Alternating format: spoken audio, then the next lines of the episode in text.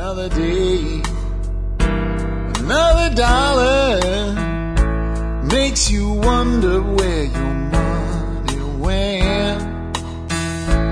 You can scream. Hi, folks. This is Jack Spirko with another edition of the Survival Podcast.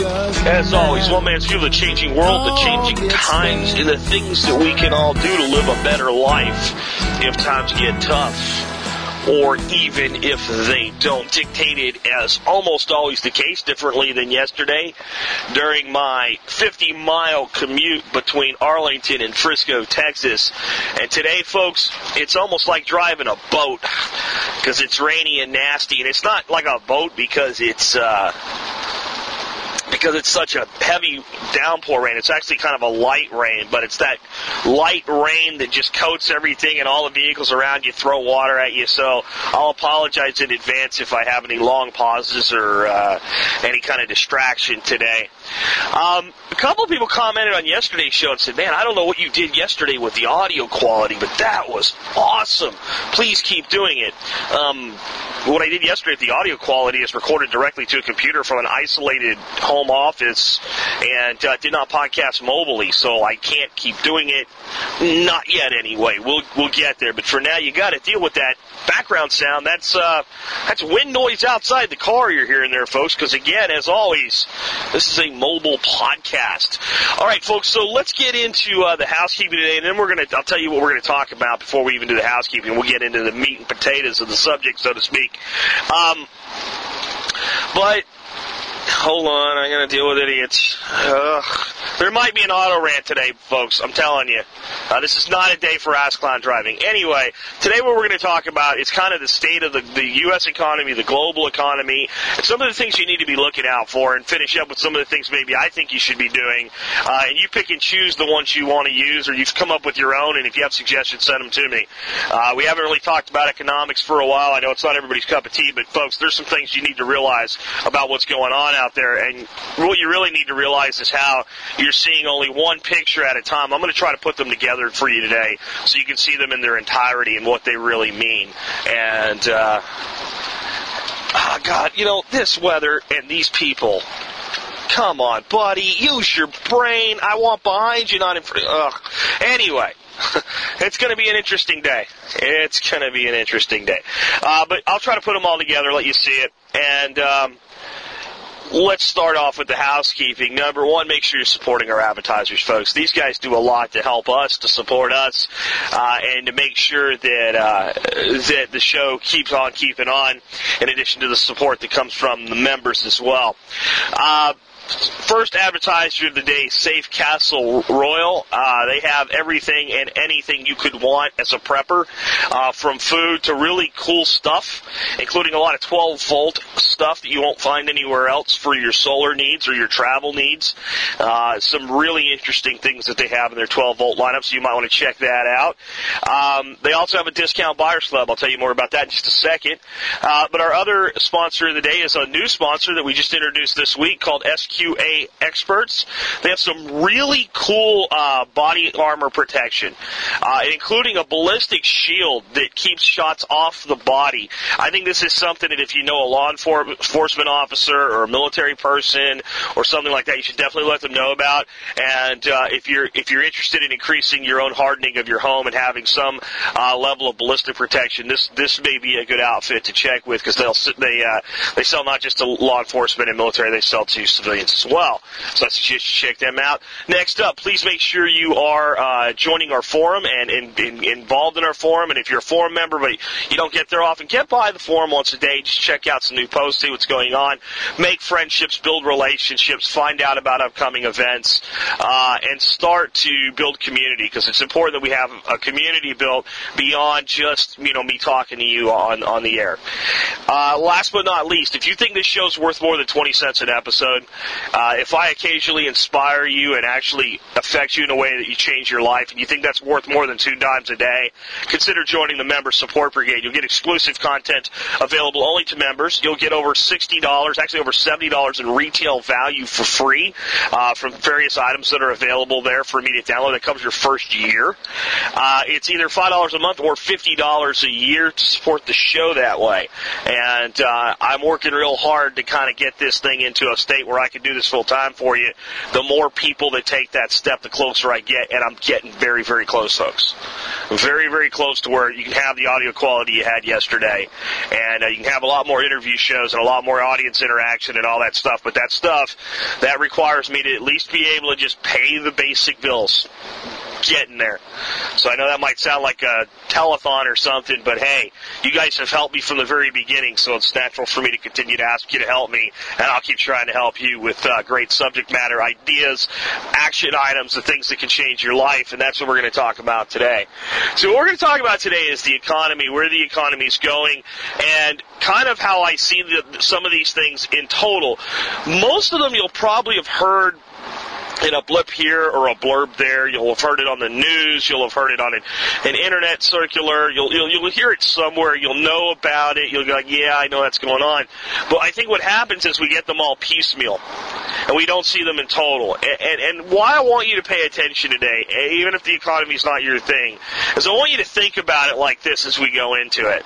If we were out on a boat together, out in the middle of a really big lake, let's say one of the Great Lakes, we're not as bad as we're out on the ocean, uh, Uh, but we're far enough out. It's hard to see land. It's going to take you, you know, 45 minutes at full throttle with the boat to get the land. If we just went to land as fast as we can, we're way out there, and we got two engines on our boat. You know, if one of the engines goes out, it doesn't seem like that big of a deal, and if the boat springs a small leak that the bilge pump, which is a pump that pumps excess water out of the boat, is having no trouble um, keeping out of the boat. It's an inconvenience. It's an annoyance, but if everything is nice and beautiful and fair weather, most captains would probably keep fishing and just we'll fix the other motor when we get in. They'd probably call into port and they had a partner let them know their situation, say kind of alert, maybe stay in the area.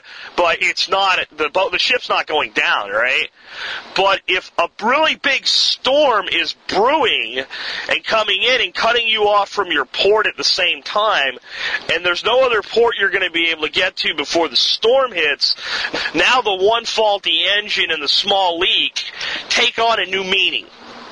Now they're a bigger deal. Before they were an annoyance, now they may very well be your undoing. Because if you had two motors, you know, two is one and one is none is an old survival rule. Plus you've got more speed, more throttle. You can fight the current. You can fight the, the, the storm. Uh, you have greater range. I mean, there's, there's so many things that extra motor gives you. And that small leak that the bilge pump is having no problem, uh, taking care of. When you start taking swells over the bow of the ship, now that leak is another mitigating circumstance that swamps the boat. That's how you see some of this stuff. So, well, what's going on? Let's start off with what the, what the people that are trying to spin good news are telling us. You know, well, well, come on, Jack. The, the economy's not bad. It sucks, but it's not that bad. It's in recovery. Can't you see the Dow Industrial Average? Weren't you blathering on about that all last year, talking about you should have took your money out? And you, in, in October and November, you're going, man, it's bad now. And, and now look at the Dow. It's at 9,600. Don't you remember when it was down in the 6,000s? I mean, we're on the road back. Really? Okay. Well, you know, in October and November, when I was telling you, I wish you would have pulled out before, and it's too late now, and now the thing's on its butt, and I don't know how much worse it's going to get, but this sucks, and, you know, this is kind of really like gonna be, a, we're gonna be at this range for a long time. That's what they said. The, the, the range we were in October, November, we're going to be there a long time. We'll go up and down here and there, but basically we're going to go sideways and maybe some big dumps in the middle. Well, you know where we were at in October and November? 9,000 to 9,500. Do you know where the Dow's at right now today? About 9,600 because we had this huge dive January, February, and March, and we went down to 6,000, everybody looks at 9,000 and goes, ah, that's pretty good. But it was a disaster in October. It was a disaster in November. It was the final death nail in a Republican campaign. My God, we got to change this. Look at this. The whole economy's doomed. Now we're right back where we were and everything's good. I, I, I don't want to be a pessimist today. I just want you to understand how things get spun. Uh, the next one is the job losses are declining. In other words, less people lost jobs in August than lost jobs in July and lost jobs in June. So even though people are still losing jobs and unemployment's still climbing, hey, unemployment's a lagging indicator. It looks like the economy's bottoming out. Well, wait a minute. Is it bottoming out or are we in recovery? I'm confused. Right? Oh, we're on our way to road to recovery. Uh, economists came out and said the recession's officially over two months ago. It was in the Wall Street Journal. It was like 30 of them they pulled in 28 said, yeah, we're out of a recession now. It's, it's a, it's a recovery. Well, wait, wait a minute. Are we recovering or, or are we bottoming? If you're bottoming, you're still in decline, but you're, you kind of leveled the flat and you're not going to go any deeper. There's a thing with the job loss that I'll spring on you toward the end of this podcast that no one's talking about. And I think you might be shocked when you hear it and you hear what it means. But we'll just let that go for now. So, what's going on out there that's, that, that's clearly bad that no one says, hey, this is a good thing? Um, Number one is our, our good buddies China. Uh, they're diversifying their reserves. What the hell does it mean to diversify reserves if you're a nation? Now, if you diversify your reserves, that means that you go look and go, I don't want all my money in the stock market anymore, and you pull some of it out. Maybe you buy some gold and some silver, and maybe you buy put some money into your real estate, and maybe you invest in your home by improving it, and uh, maybe you go out and buy some sort of commodity, or you pay off debt. Uh, and so maybe the the asset looks gone, but it's not really because the debt's been eliminated, and uh, you've basically bought bought and paid for your own debt and uh, the debt is now resigned to the past. So future incomes are now available for further diversification into assets. That's what it means when you diversify your debt. When a country does it, it's not much different, except it affects a hell of a lot more people. When you know Tom Smith or Bob Jones down the road from you diversifies his portfolio, it doesn't really affect you at all. You could really not care less. He buys a new car that he can't afford, he does it foolishly, doesn't affect you. He pays off his debt intelligently and diversifies into hard assets, doesn't affect you. You don't even know. You don't even care. People treat countries that way, but we shouldn't. Because what they do matters because they do it with trillions and trillions of dollars. Um, what China is doing is a variety of things. Some for the very first time in history. China is now selling about $900 million uh, either a week or a month. I don't remember which which the timeline was that I read this on, but about 900 million, uh, you know, compared to our 2 billion, right? So it's small potatoes compared to what we do uh, in the same time period. I think it's monthly. 900 million monthly. They're selling their own bonds what's weird about that? Governments sell bonds all the time. China hasn't typically sold bonds to the international market. Uh, they've done a lot of things to devalue their currency against ours to make it flat. So if ours goes up, theirs goes up. If ours goes down, theirs goes down. And they do that to keep a trade imbalance. By keeping their currency weak against the US dollar, they make a strong market for their exports. That's why everything you buy is made in China today instead of like it used to be in Japan. Because China played that economic game. Weak Chinese currency, strong US dollar, that makes the US market a great place to sell into. Why a country would do that in the first place. Well, when you start selling bonds against your own government, you can't just keep doing that. You have to then start to strengthen your currency so that the people holding your bonds will believe that their investment is secure. So they've done things like buying mining operations, farming operations, etc., oil production operations in Africa. They've they've gone out and they've they've bought tremendous reserves of gold. And what they're beginning to do is not put all their money into U.S. Treasuries anymore. They're looking for an alternative. They really haven't found an alternative where to put their money yet. Because uh, their money, if it just sits in their country in their form of currency because of the economic game that they've played for so long, is worthless to them. They have to put it into something else. Or they have to start building up the value of their currency by lending money to other countries. I know that sounds crazy. But that's why we're the single biggest debtor in the nation because when you have a fiat currency system, the country that owes the most money up to a point actually has the most power.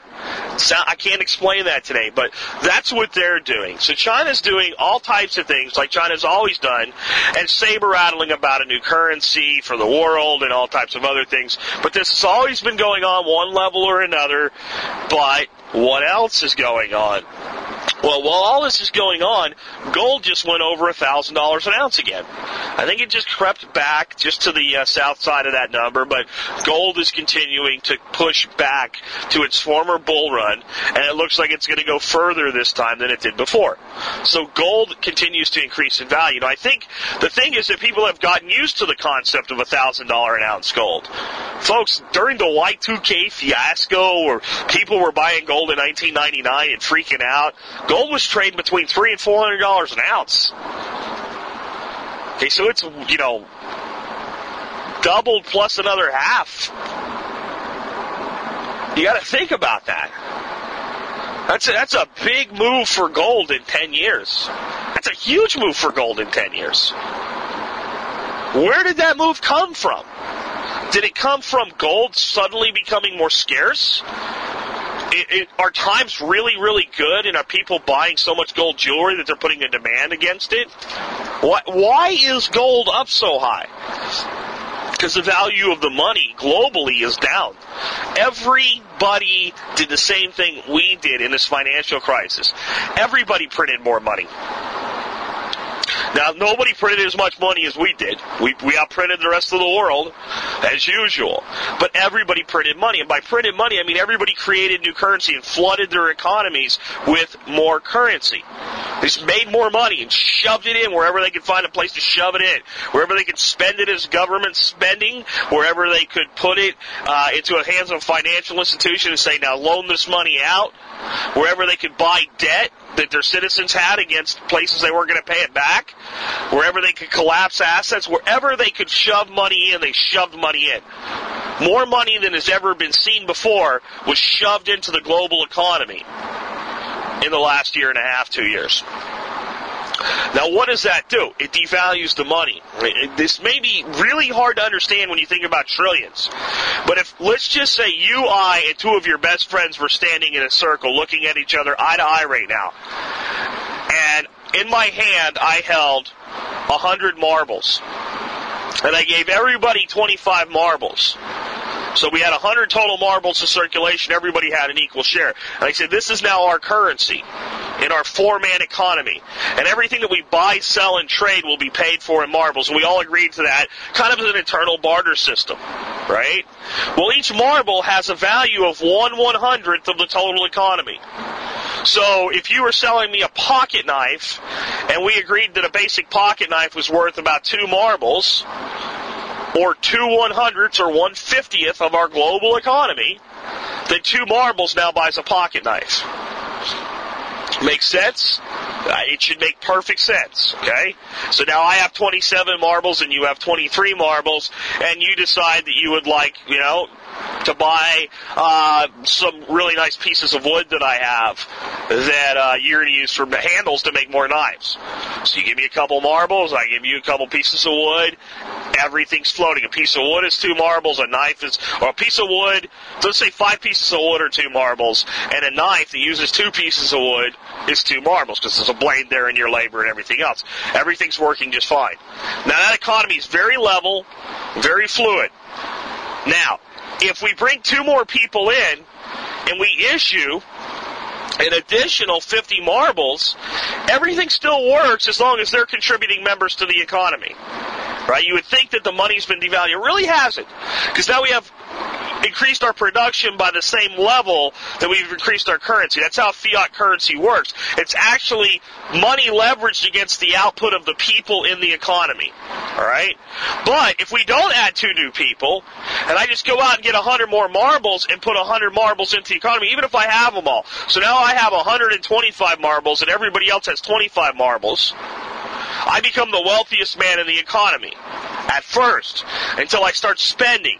And as I spend my marbles and they, they get into the economy and all of a sudden everybody has more marbles, maybe I go down to, I have 75 marbles, and all of you guys have, you know, 40 marbles, all of a sudden, since you have more money, that pocket knife now costs more money. And if I directly double the money in the economy without doubling the output, that two two marble penknife costs four marbles, and your dollar has been cut in half. That's how it works. That's why gold, silver, all these other commodities have continued to increase in value. And it's just I'm sorry, it's just the way that it is. Uh, on top of this, what else has China done? Well, there's something called rare earth minerals.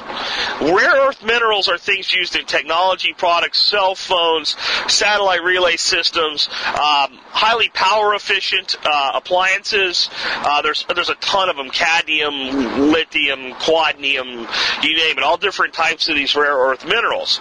China's the leading exporter of them, and they've just banned the export of them.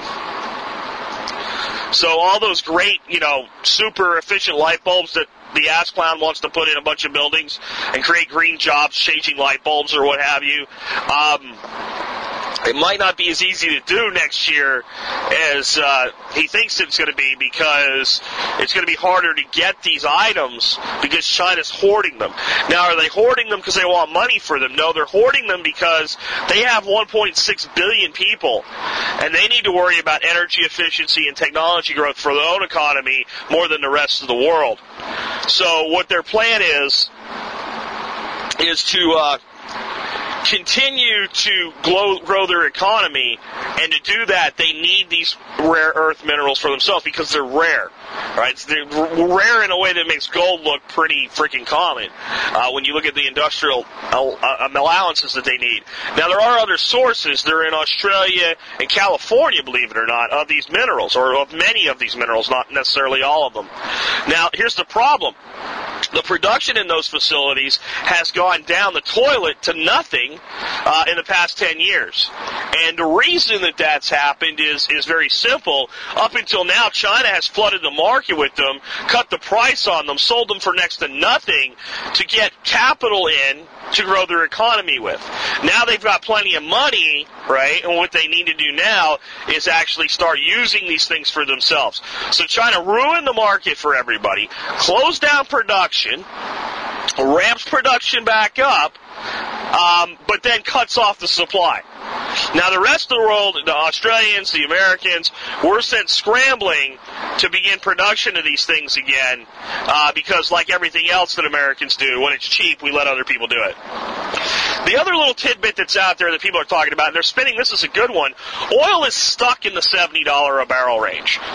Oil should probably be pushed up, or should have been pushed up into the $90 a barrel range. And it didn't happen, and it's still not happening. And every time it, it moves to the high side of the 70s, it creeps right back down. Now, why this is happening is investors in oil right now have no confidence they just have no confidence in the global economy to kick back up and see that oil demand spike. And they're also looking at a lot of this green technology and they're going, oh shit, they're really going to build a freaking electric car. It's not going to be 100% electric, but it's going to push down the demand for gasoline. And the Americans have caught on to this stuff. And even if the economy starts to recover, unless they recover in the next two to three years, we're not going to see an oil boom again.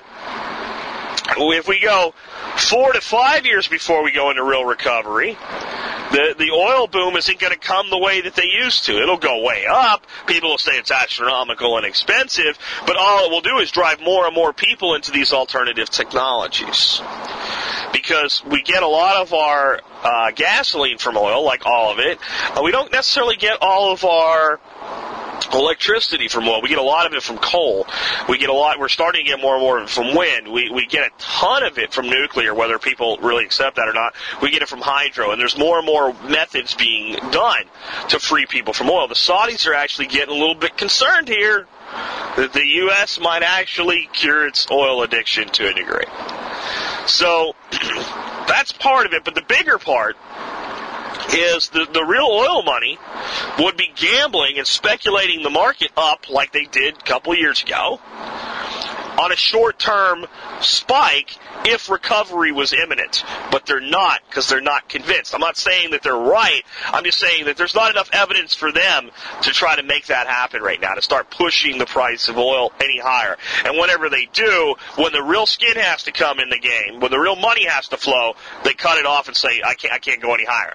Right? It's just like a guy gambling at the craps table, you know, and he puts a big stack of chips down on lucky seven. And uh, they go, sir, do you want to increase your bet? He goes, no, nah, that's as much as I got in me. That's what's going on with oil right now. So everybody that was coming down on the speculators back in, in 2008, what you need to understand is they were putting a lot of money on the table. And they were risking a ton of money to make that happen. And uh, a lot of them, believe it or not, ended up losing their ass in the end because they didn't pull out in time. Um, when oil tumbled back down. So that's another thing that you know concerns me is just the fact that the people that make a living playing the economy and they've been doing it for decades aren't convinced that the recovery is coming, and you see it in the price of oil. Next one I won't say much about, but just the dollar is lower against the euro the Swiss franc, the Australian dollar, and the British pound than any time in 2009 right now. So it's reached an all-time low for this year. Not an all-time low for history, but an all-time low for this year. So we're come on, unemployment's bottoming out. You know, come on, we're in recovery. Dow's raging back into the 9,000 range, just right where it was after it crashed. Uh, the first part of the crash, anyway. Um, come on, everything should let's play the band. Well, wait a minute. You know, or as the British say, wait a tick here. Um, why is the dollar so devalued against the euro, the pound, the Australian dollar, everything else? Why is the dollar's value tanking? We already explained that. Put too many dollars into the game. And what the Fed needs to be doing right now, I hate the Fed, remember that, but if they're going to do their job, they need to start pulling some of this money back in right now. But the politicians won't let them pull the money back in right now. You know, don't believe that the White House doesn't have any influence on the Fed. Don't believe that the Fed doesn't have any influence on the White House. This is an unholy cabal. And they both understand that if they want to keep playing their game, they got to take care of each other. And right now, the Obama administration is seen as a savior for the Fed because there's a big move in the Senate and the House, as, we all know, to audit the Federal Reserve. But it's got to get past Obama, even if the House and Senate pass it. Compromise bills reach, it's sent to the, the, the, the president. He can veto it. One man, one signature, it doesn't happen.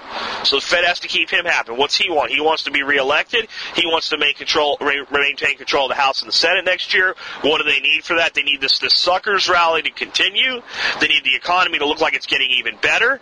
That's why next year, the stimulus money that we keep hearing about, most of it hasn't been spent yet. Most of the stimulus money that had to be done overnight, we had to do it now or the whole world was going to end.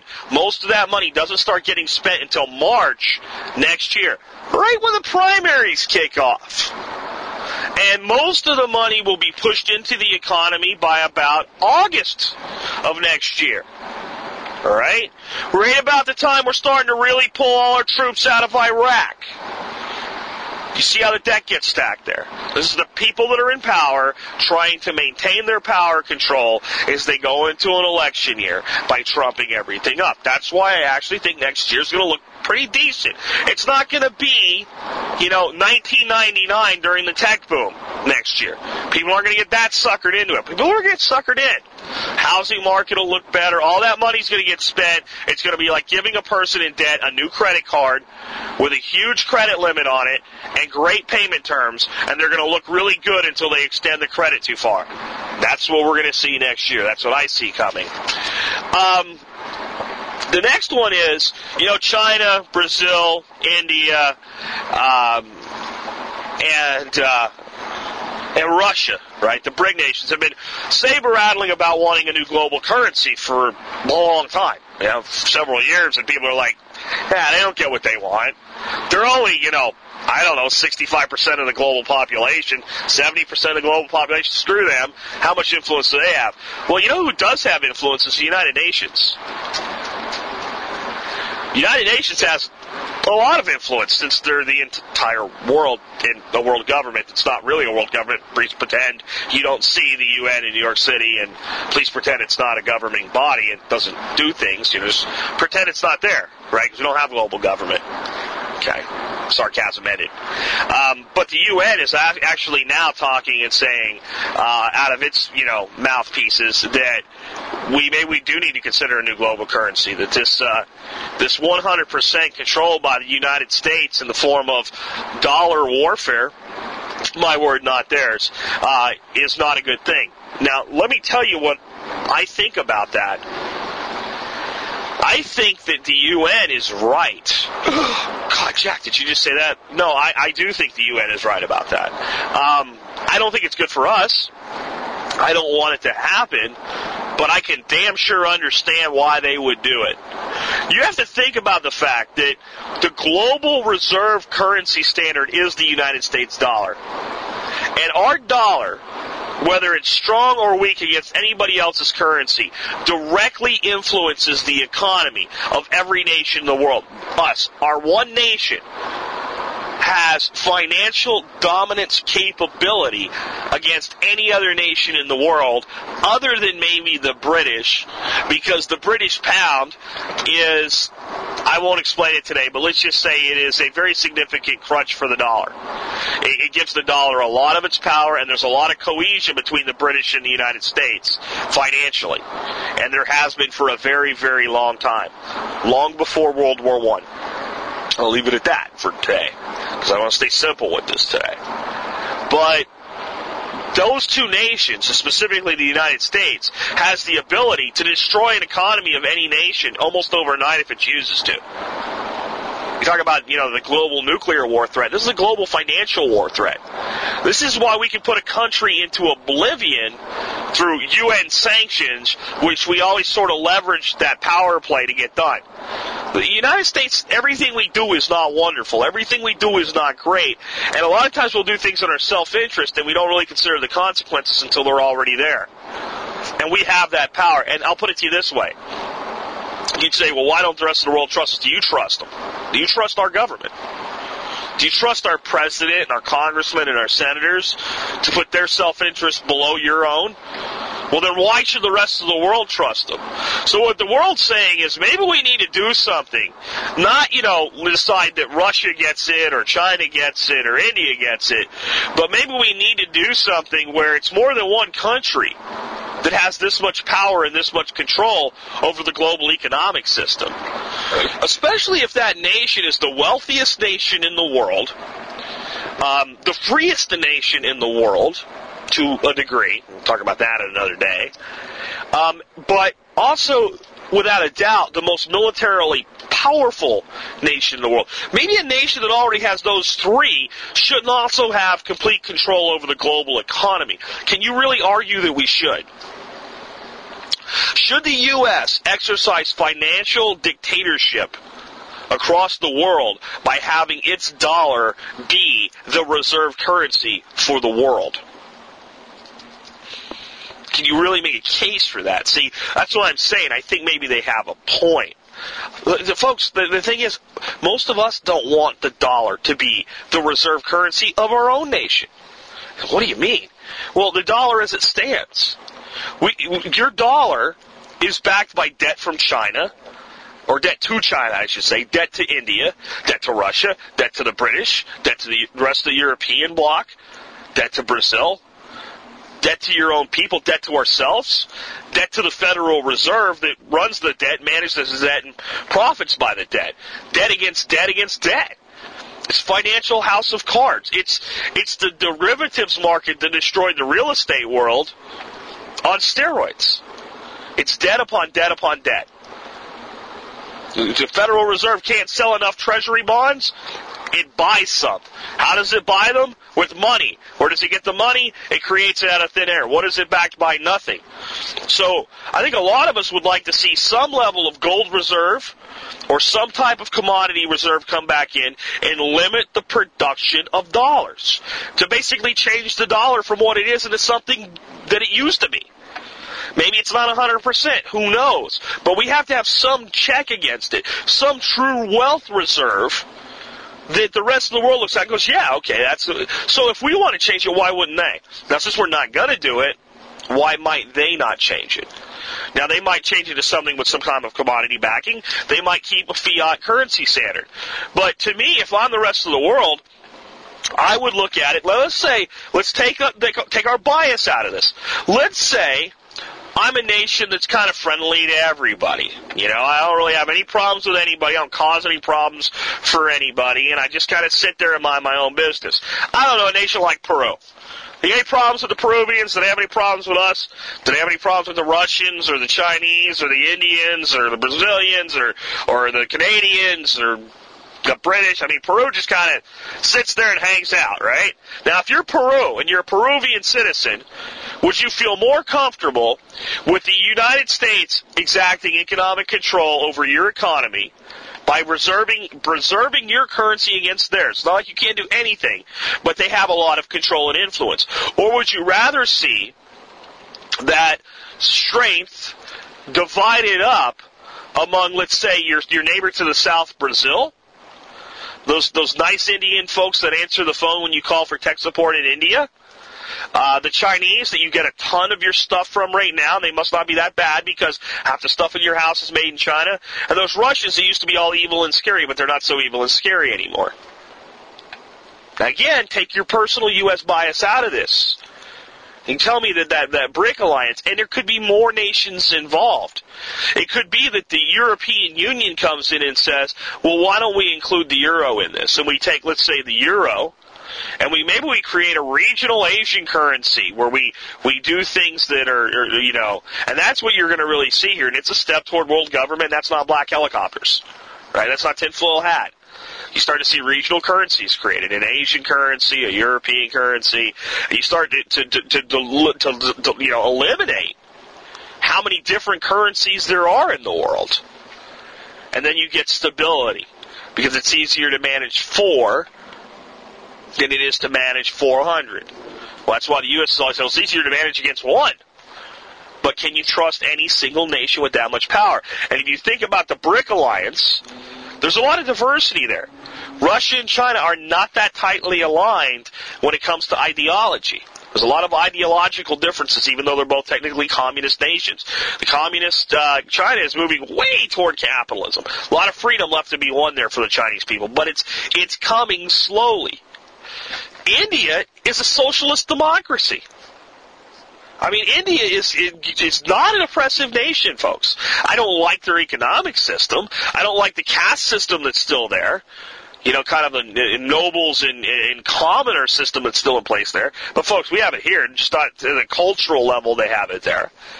Um, but that's a thriving economy. It's a thriving system, and it's growing.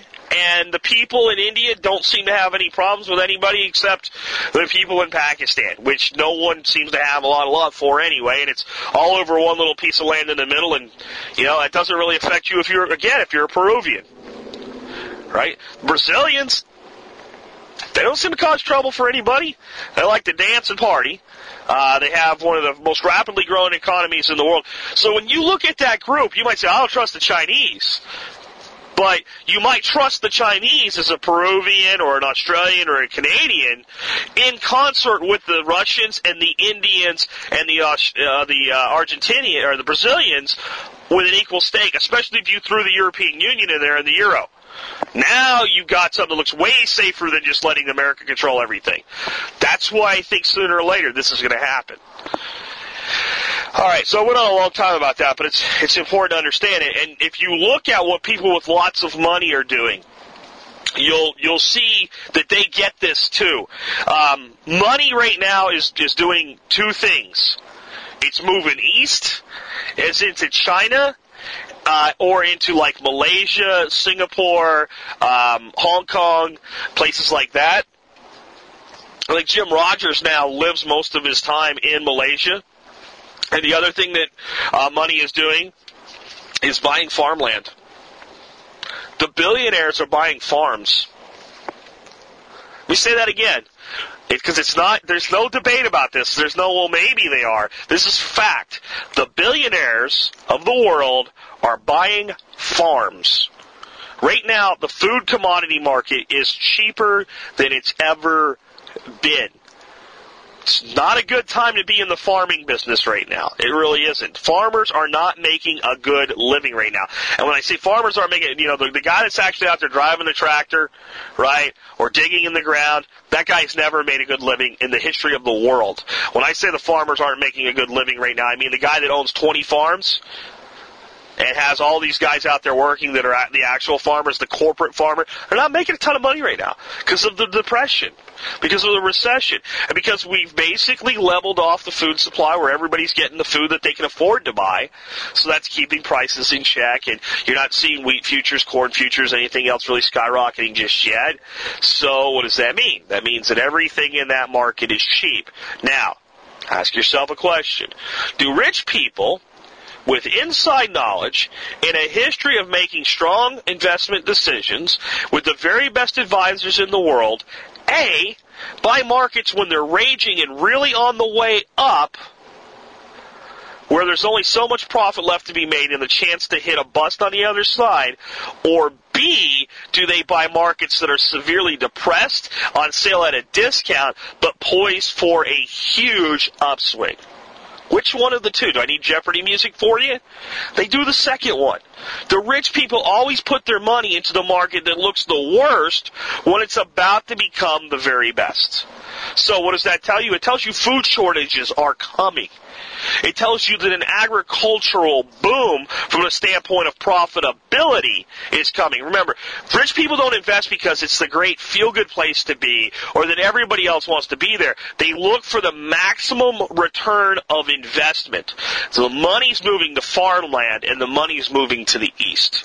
So you buy a bunch of American farms in a place that can produce more food than any other place in the world because you have some of the richest farmland here. Maybe you go in and where you still can, you buy some in Germany which is another great place to grow food, um, especially with the global warming stuff, right? Because it's a warmer climate now. Uh, you go into Canada, you go into Africa, and you look for fertile land and you buy it up at pennies on the dollar, and then you move your assets to the east and you wait. That's what people like Jim. Jim Rogers is a multi-billionaire. Folks, sometimes you got to get your head around what a billion means. A billion is a thousand million. He has multiple thousands of millions to put it in perspective. He knows what's going on. He's got the best people in the world to tell him what to do with his money. Buying rural land, moving his assets to the east. That does not spell good times for the U.S. What you're seeing is the U.S. go back into almost a colonial state with the people that have money in the world. Well, I'll buy a piece of this newfound land, right? I'll, I'll pioneer it, but I'm going to go sit across the ocean and take my piece of it and you know, let's call it a tax. In this case, it'll be a profit, which has changed the economic means by which we harvest it. But what you're seeing is the U.S. being pushed off from the rest of the world right now. And uh, don't think it can't happen. Because the, the height of arrogance is the precipice upon which defeat is built. And, and I don't know if I ever heard that somewhere if I just made it up, but there's so much truth to that. At the height of your arrogance, you stand at the absolute peak of a mountain to fall off the other side. And that's where this nation has gotten to. We don't, but you know, we always say, well, China can't leave us. They have no place to go. There is another, you know, I don't know, 90% of the world's population to do business with, folks. We're not as important as we think we are. That's what I'm trying to tell you today. And, um, the last little thing that I want to tell you that's going on today, this is the one nobody's talking about. It has to do with these job losses. And I don't think even the people that are talking about it are actually explaining what it really means. And this one's frightening, and you really have to understand that it means we're going somewhere that we're not coming back from. And I don't mean there's no more good times left for our nation. I'm not being that pessimistic. I'm just saying that things have changed forever when this starts to happen. And that is that these job losses that are leveling off, when you look at them throughout the year, we've lost more jobs in percentage then we've lost GDP. What's GDP? Gross domestic product. That's a total output of the nation. historically, there's been a very strong correlation. If unemployment goes to a certain level, then GDP follows it. Less people, less production, right? Less GDP. Less GDP must mean less people. The two are, since the worker's the producer, you take away the worker, the production declines. Pretty simple.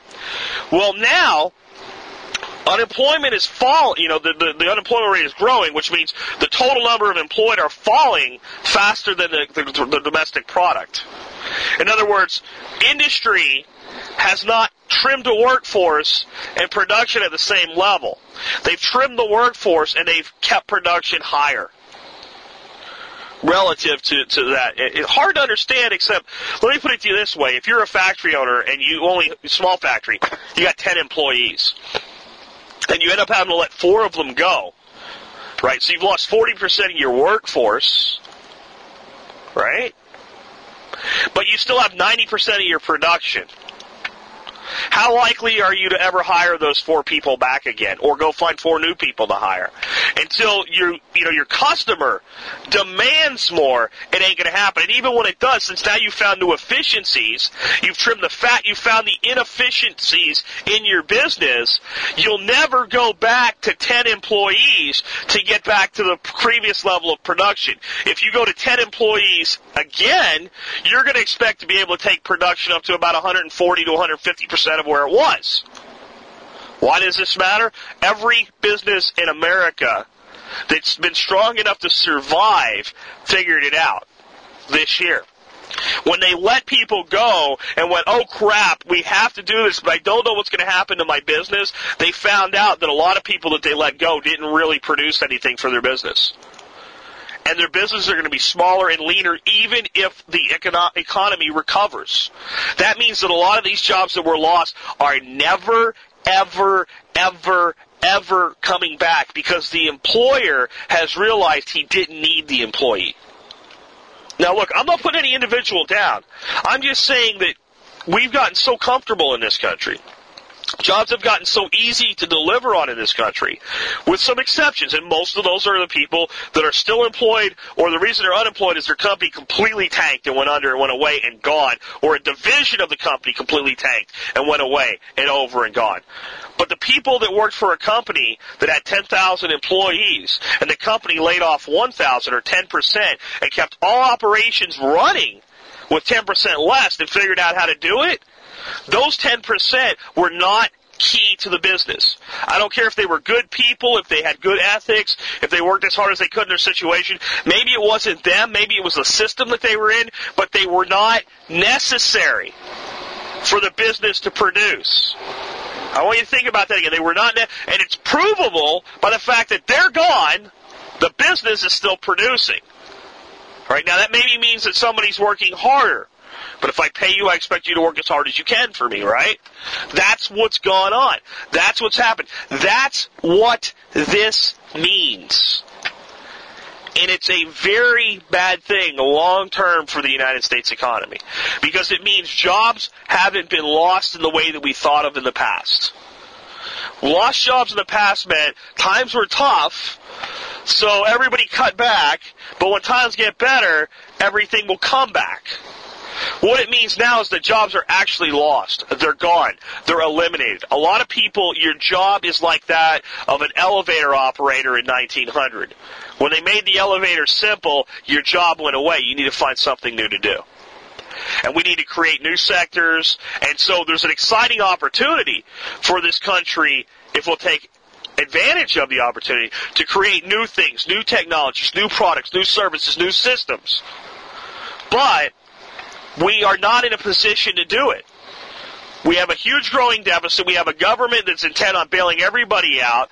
The, the entire economy is depressed. The rest of the world doesn't want to be with us right now. And we're creating an environment where nobody wants to invest in business in this country because they feel like it's only going to be taken away from them anyway. So if they are going to invest in money in business, believe it or not, they're going to communist countries to do it. They're investing in Asia. Or they're going to places like Ireland or Georgia you know how much money's going to Georgia? I don't mean Georgia, our state. I mean Georgia, a former nation of the Soviet Union, has become one of the best markets in the world for business investments because they've cut the property or the the, uh, the income tax for corporate uh, entities to near nothing. I think it's like twelve percent. So the money that is available to make these investments and, and to say, okay, well, these things are gone, we need to create something new, it's going outside of our country. Not because people are unpatriotic, because it's the smarter investment, folks. And people with money don't invest their money in, in these things because they're cool or patriotic. They invest their money to get it back, plus more. That's the only reason they do it. So we've created an environment where that money's flowing out and the jobs are gone. Sucks, doesn't it? So if you if you're like me right now and you're sitting in a rainy, stormy, gloomy day in traffic that's barely moving, and you're thinking, why the hell am I going to work? Why the hell am I doing all this if this is the case? Because you don't have to participate. As long as there's people around you and as long as you can do something of value, as long as you can innovate, create, deliver, there's always opportunity for you. I don't care what the government's doing. I don't care what type of regime we're living under. I don't care how bad or how good it is. There's people that have thrived in every single environment, and if you choose to, it can be you. So what do I think you should be doing right now? Number one, I think you should be practicing the 10 tenets of modern survivalism, which I'm not going to go through because it would be a show in itself, but it's on the blog, the survival survivalpodcast.com. Go there, click on Modern Survival Philosophy in the center column near the top. Read that if you haven't. You've got to follow these principles. And there's soon to be 12. There's two more that I'm going to add to them soon as part of developing a book. That's coming for all of you who have asked. You got to be doing it. And some of them highlight that you absolutely have to be doing right now. You need a reserve of food. If it's 60 days, I, I'm okay with that. But it's not a week.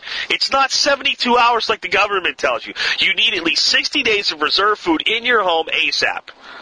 Not because I think it's coming tomorrow, because I don't know what's coming and when. And I know if you can survive for 60 days without a trip to the grocery store, be it because of a cataclysm or be because you're broke, if you give yourself that 60 day cushion, you're going to be okay. You need at least 60 days in cash reserves to pay your bills for 60 days if you have no income. At least 60 days. You got to get rid of your debt. The people that say the debt doesn't matter, screw the debt, don't pay your debt, all these other things, unless you're in the absolute middle of a bankruptcy and you're telling the credit card people to go screw while you fix the other places and not get kicked out of your house, unless that's you, anything else, you need to be working on your debt. If you say, but I got laid off I took this job and I'm making less money than ever before, and my wife's making less money and we have more bills, that is great. Pay on your debt now. What the hell are you talking about? Look, if times are bad for you right now and you're struggling, you're trying to get back above water, and even in this situation, at your lowest point, you start on a plan to eliminate your debt. You do just 1% more than the bare minimum when you were doing the bare minimum, or 2%, or 3%, or 5%. But one way or another, you work hard enough, alright, to start actually whittling down the debt now, even if it seems insignificant, then every time things get a little bit better for you. You figure out how to make a little bit more money. You figure out how to cut another expense. Every time that happens, you'll throw it at the debt. If you start now. If you don't start now, every time you get another asset to work on the debt with, you'll convince yourself it's not available for that. You need it for something else. So you have to start now, no matter how bad things are, getting rid of your debt. It's a cancer that will destroy your life. You absolutely need to have a plan on how to hell to get out of where you're living right now if something really bad happens. If we have riots because of some of this stuff, if we have a flu pandemic, if we have anything that's going to have you have to get out, you better have a way out. You, if you have money, you should be investing in real commodities that are going to have lasting value for you. Now is the time to buy rural real estate. All right? Short of going into stupid debt, do what you have to. If you've always dreamed of a place in the country, there is has never been a better time. Your money has never bought more and your money will probably never buy more than right now in that marketplace. This is the time for action on finding that bug out location or mini farm or micro farm or just place in the country or what have you. Now is the time to do that. This is the time to be improving your home. to make it better, to make it more valuable. The real estate market is going to recover. I don't know how long the recovery will last. And if you need out, what I'm telling you is make your house as good as you can, as nice as you can. Put the things in that motivate buyers especially stupid buyers, because a stupid buyer with an approved mortgage is your friend when you're trying to sell. So do the things that make the stupid buyers act. And when we get this recovery next year, if you've been waiting to get out, be ready to act, get your money, harvest it, and go where you really want to be. I'm telling you, you're going to get the opportunity, but by God, you have got to be ready to capitalize on it because I do not know how long it's going to last. It could last two years. It could last six months. It could last four years. I don't know what it is, but I'm betting. I'm betting on less than one. I'm betting on like a nine month to 14 month recovery bubble in the real estate market when all of this money gets shoved in in the stimulus package and starts to come out the other side. It's going to, all of a sudden people are going to get jobs and start buying and all these people that have been waiting for the opportunity to buy are going to start buying and that's going to drive prices back up. It's not going to push them where they used to be. It'll push them where they should have been before they got driven where they shouldn't have been. And for a lot of you that were smart, that weren't stupid, that didn't buy at the height of the market, that didn't always believe there would be a bigger sucker than you to sell to, right? That were smart, that got good mortgages with good terms, that have some equity in your home. If you want out, it's going to be your opportunity to get out. Be ready for it. If you're not stuck, now's the time to buy. You don't want to wait for that recovery to come and then have to wait for it to pop again. I don't know how long it's going to take. So for you as well, if you have money, if you have the power to purchase, there's never been a better time to buy real estate in this country.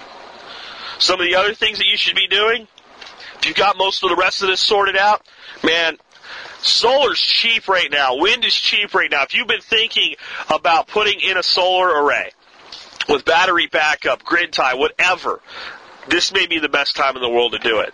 The government's giving you 20% of the money back. Some places it's as much as 30% of the money back if the state's kicking money in. That means you can buy a $10,000 solar array for $8,000 right now. now. $8,000 seems like a lot of money, but not if you have it, not if your house is paid for, and you have no credit card debt, and you're driving paid vehicles, and you have good positive cash flow, and you have 60 or 90 days at least in reserve, just cash. It's not a lot of money. Because then you have a greater independence from the system.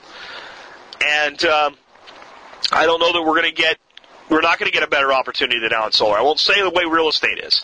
I'm not going to say it's the cheapest that alternative energy is ever going to be, but I'm going to tell you that uh, it's pretty damn good deal.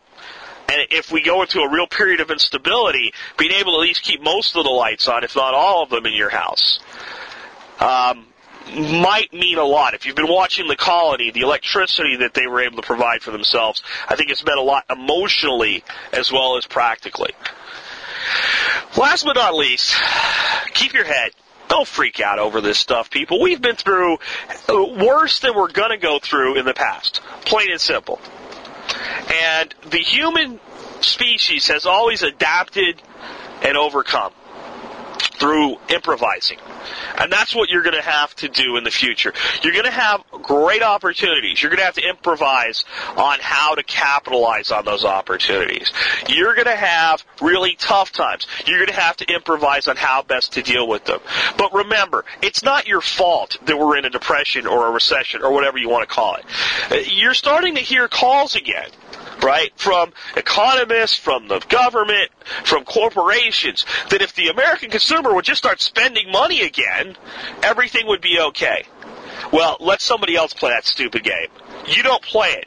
Save your money or invest your money. If you're spending it, buy things that last, buy things that you buy once and it's done for the rest of your life. Or at least buy things that last 10 to 20 years. Buy things that you'll use. Buy things that you'll need. Buy things that increase your independence. That's why I'm big on real estate.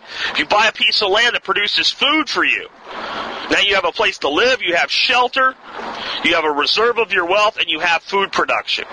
Think that way. Be creative.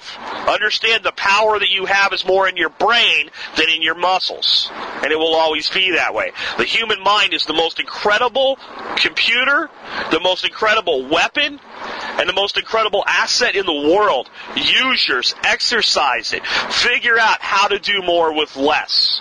Your goal now is not to get more so you can have more. It's to figure out how to have more without having anything additional. It's to work hard at living the show credo, building yourself the life you want if times get tough or even if they don't. That's what it should be all about.